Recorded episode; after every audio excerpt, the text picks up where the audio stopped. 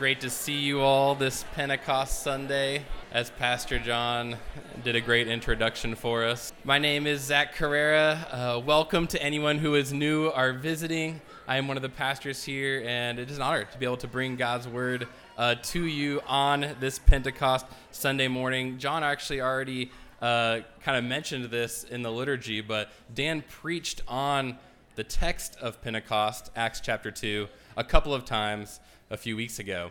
And so while we're on this Sunday and we're in this series of Acts and this is Pentecost Sunday, we're going to take a little bit of a detour.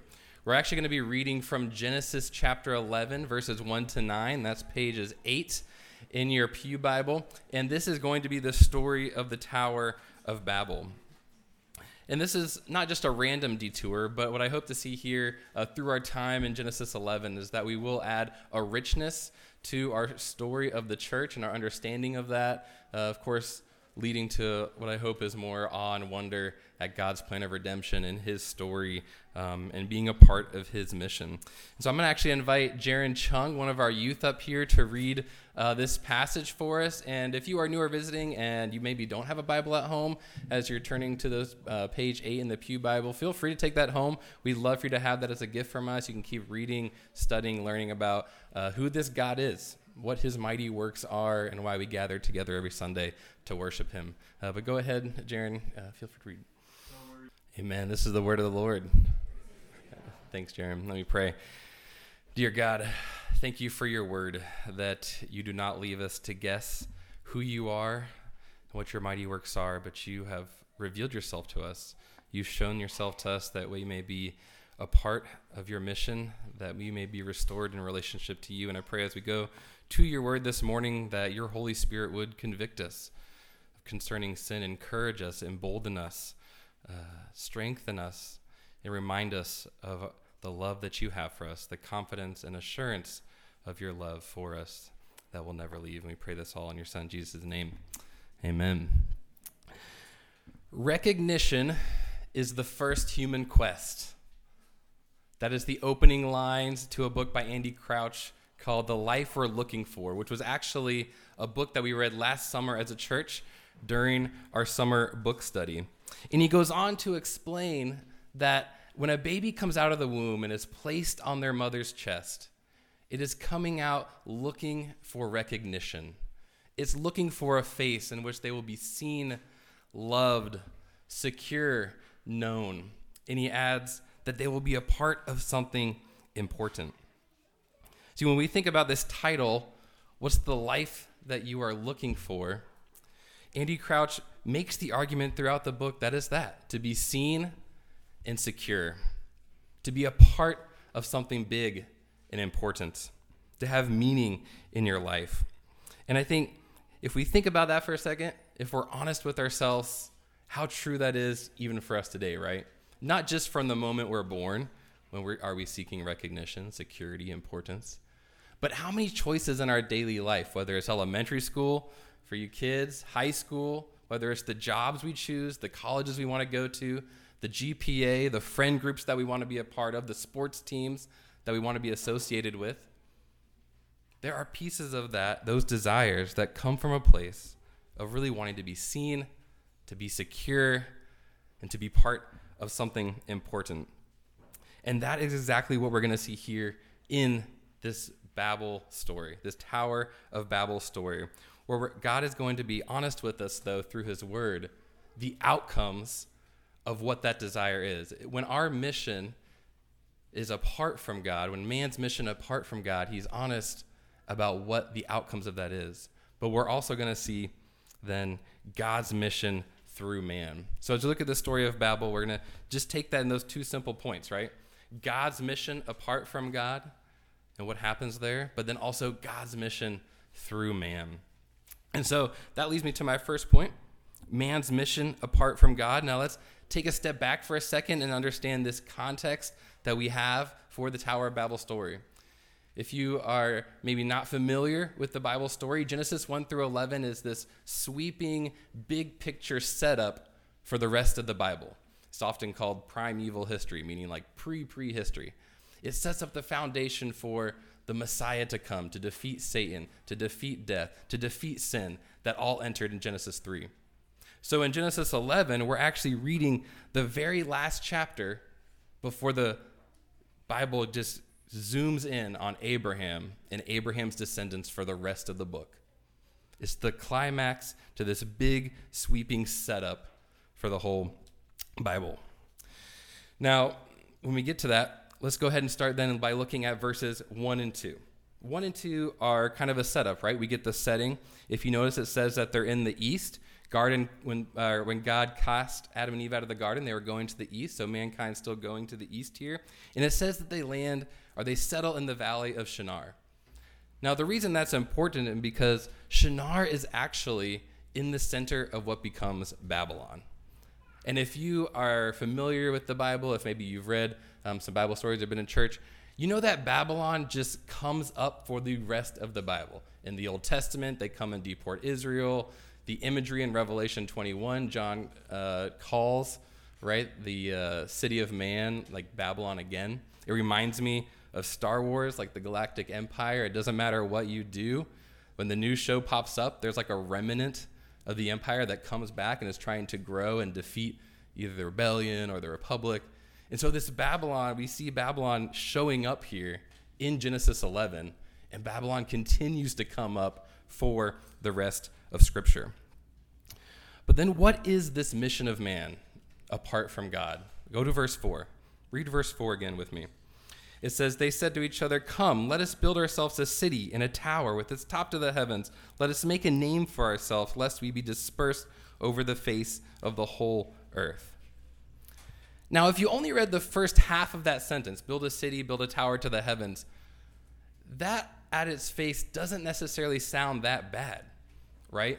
Because I would say it shows ingenuity, creativity, there's a community, there's a purpose a shared purpose where people are working together to accomplish something.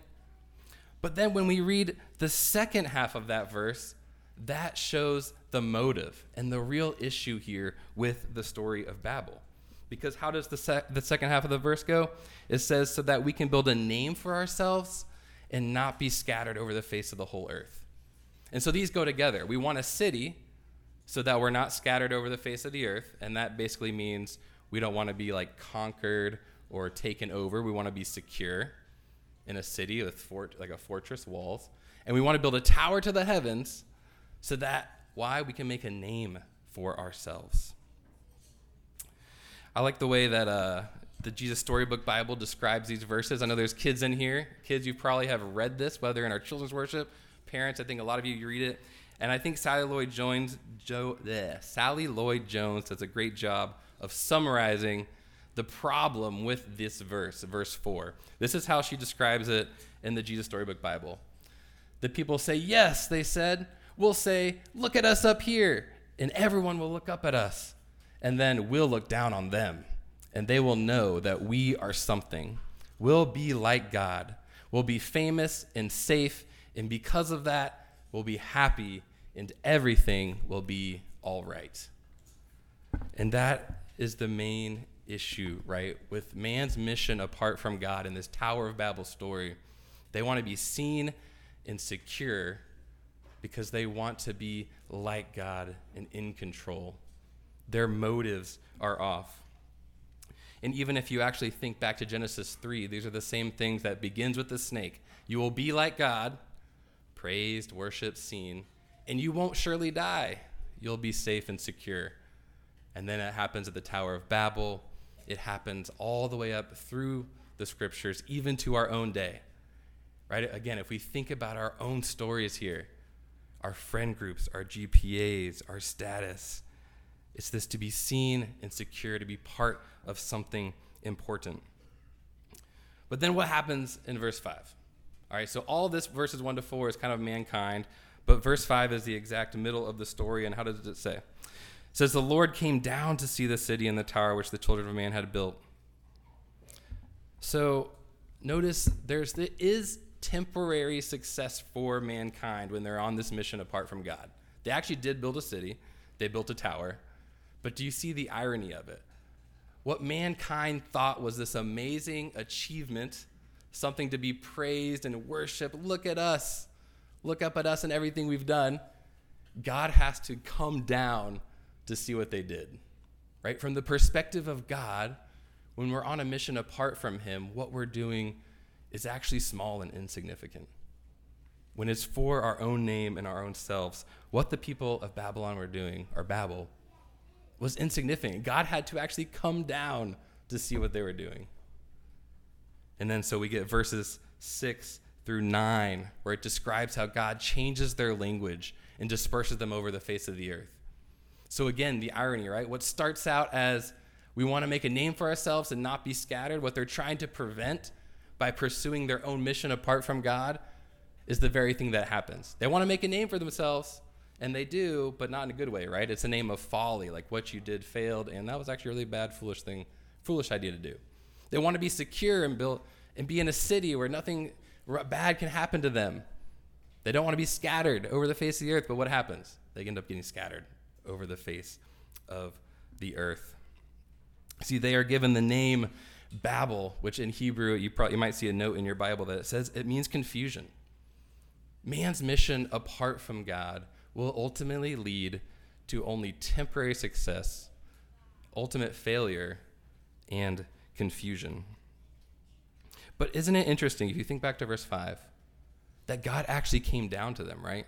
He didn't just leave them to their own devices to see what would happen, but he actually comes down to them. And so that leads me to my second point, and that is God's mission through man. Now, God's mission is actually explicitly stated twice in the Bible before we get to the Tower of Babel. It happens in Genesis 1, it happens again in Genesis 9 after the flood when God talks to Noah. And God says the same thing to Adam and Eve and to Noah. And what's his mission? It says to be fruitful and multiply and fill the whole earth. Why? Well, because we bear God's image in our very selves. Right? God's mission through mankind was that we would bear his image and all that that encompasses the creativity, the ingenuity, the community building, the love, the compassion, the care, the protection for all of creation, that that would go out and fill the earth. But what we see at Babel is they didn't fill the earth. Instead of multiplying and filling the earth, they all hunkered down in one location in Babylon. And instead of bearing God's image to creation, they want to be God themselves in one specific spot. It's, I don't have time to get into all the specifics or you know showing the allusions and proof texts and whatnot.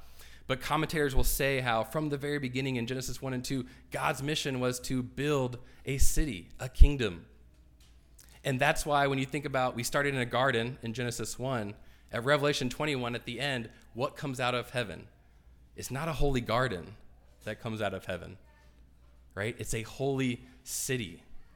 And so at Babel, mankind is going against God's design, against God's mission to build a name for themselves in one location.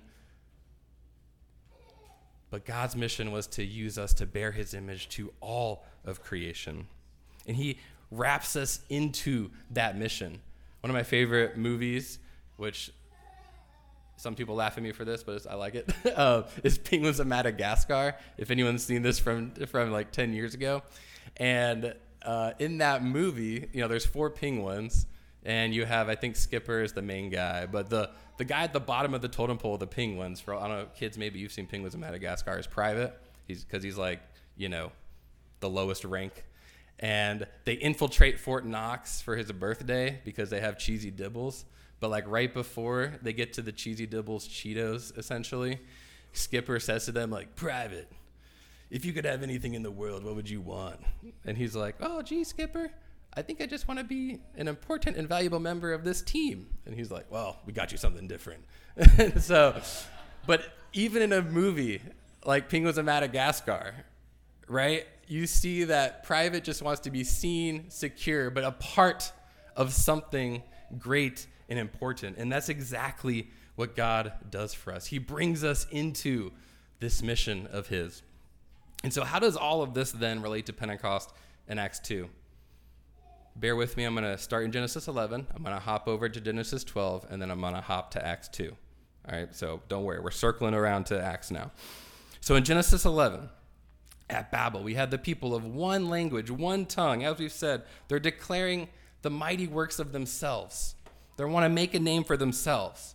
Now, if you were to kind of like shift your head a little bit to the right and look at page 9 in Genesis 12, you don't necessarily have to read it, but those first one, two, three, four, five verses, what does God do?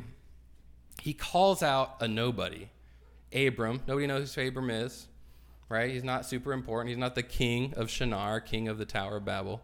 God calls him out of Ur. Now, what's also fascinating, Ur is another name for a city in Babel, in Babylon.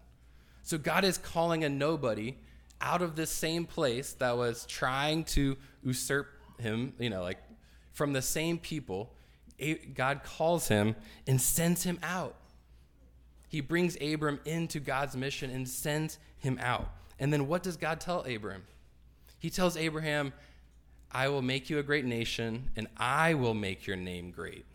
And I through through you all the families of the earth will be blessed.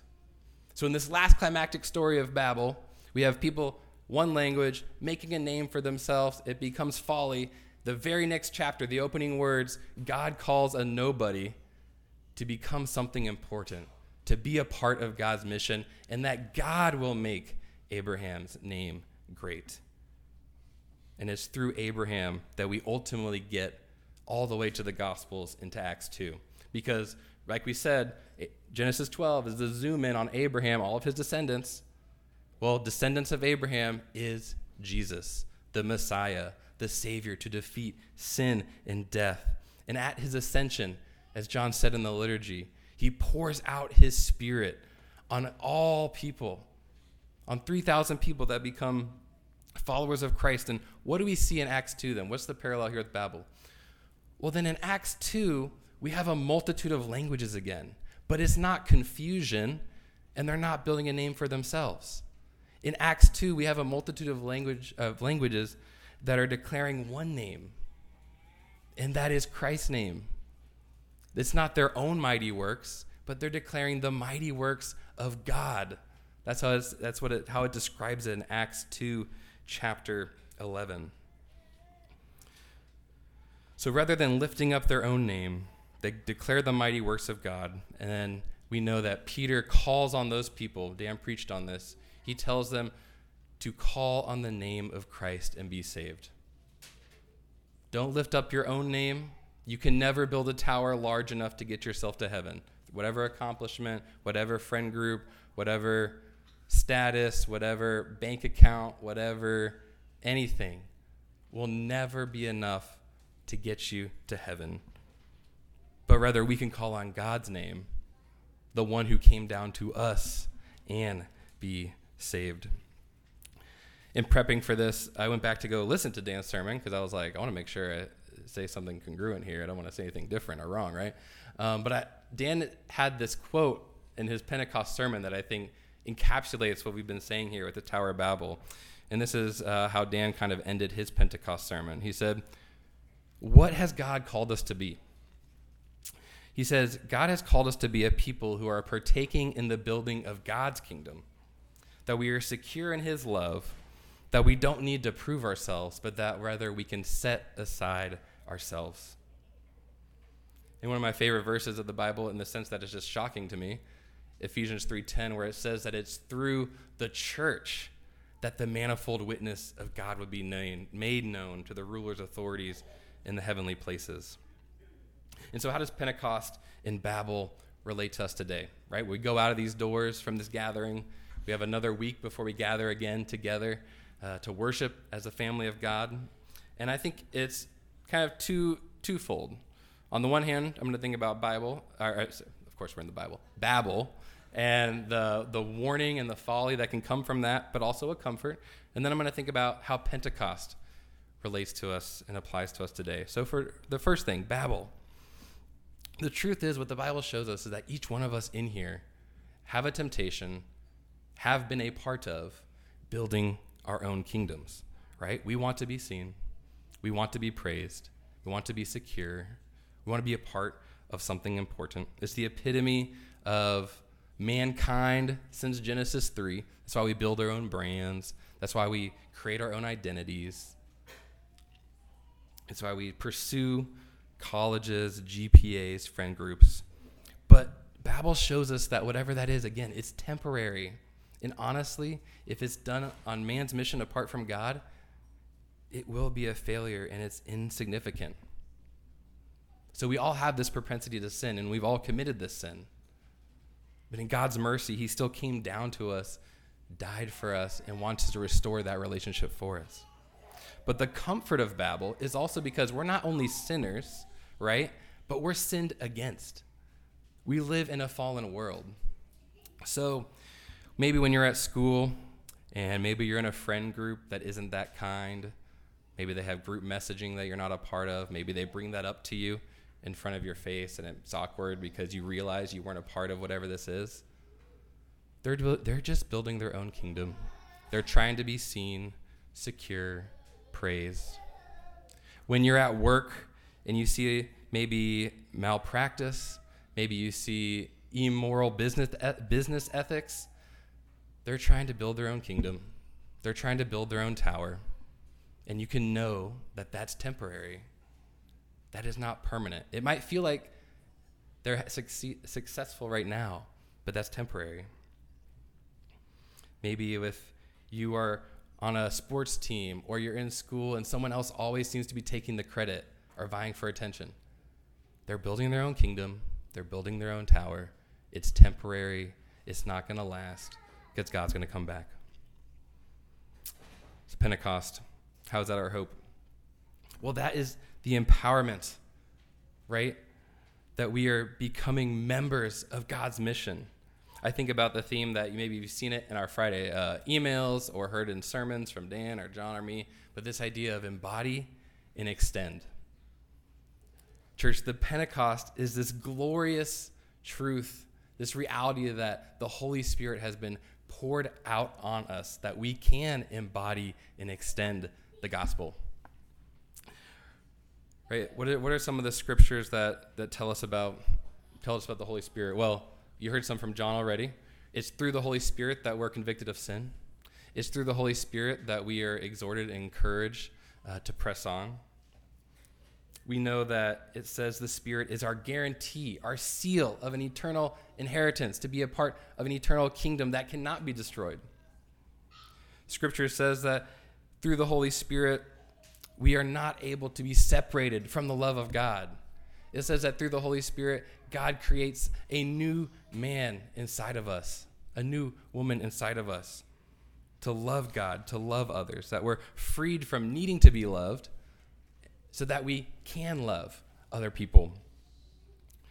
It says that it's through the Holy Spirit that we are called sons and daughters of the family of God, that we can not just look at God and say, He's Lord and know that He uh, is in charge. But it's through the Holy Spirit that I can see that same person, God, and say, Father, who loves me, comforts me, cares for me, promises to never leave me. And that too helps us take each new day and empowers us to embody and extend this good news. So I want to end with an illustration from uh, my days at Covenant Seminary, which is crazy that I have to phrase it that way. Like it's been long enough. I go to say my days back at Covenant. But there was, we had to go to chapel, or we didn't have to go. I wanted to go to chapel. I wanted to go to chapel. It was on, I went on Friday mornings normally. And there was this one speaker who shared a story that really stuck out to me. And the speaker was a Covenant graduate from a number of years ago who was telling a story about his friend. And for the sake of this, I'm going to call that friend Tim. So Tim was a writer, a director, an actor. He loved all things filmography, right? He poured his heart and soul into that industry. And one of the things he did was he decided to write his own script. He's like, I'm going to write a, a movie. I'm going to direct it. I'm going to shoot it. I'm going to cast people for it. I'm going to film it. It's going to be awesome. So, months of time doing all that, money, sleepless nights. He films the movie, he edits the movie, he has a final copy of that movie, And of course, you can guess it's a flop.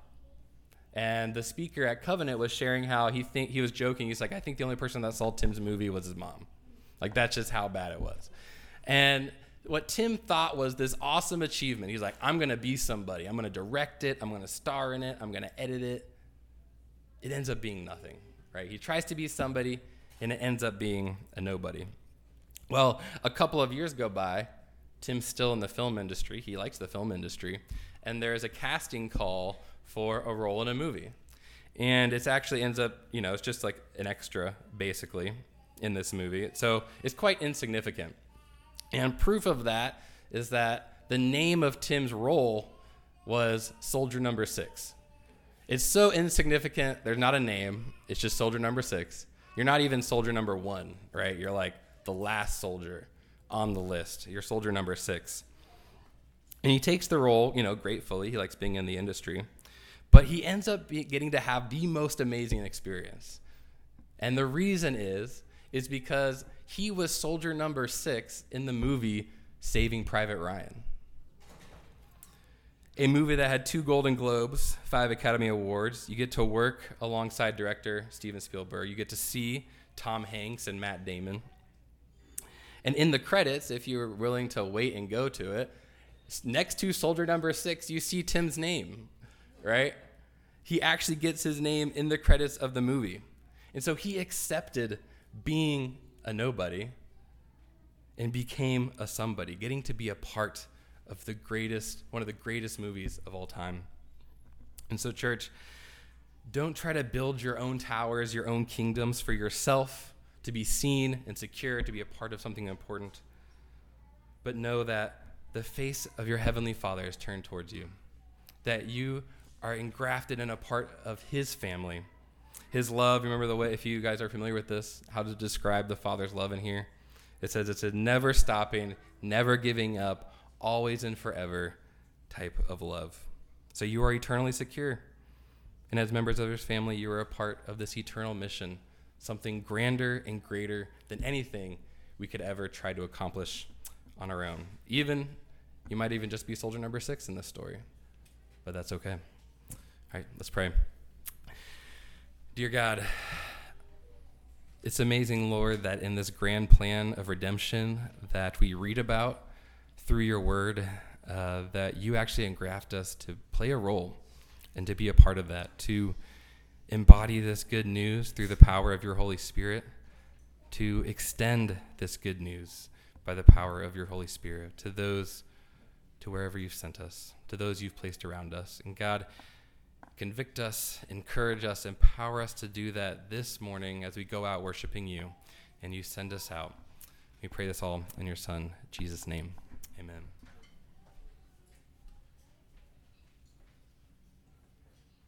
Now,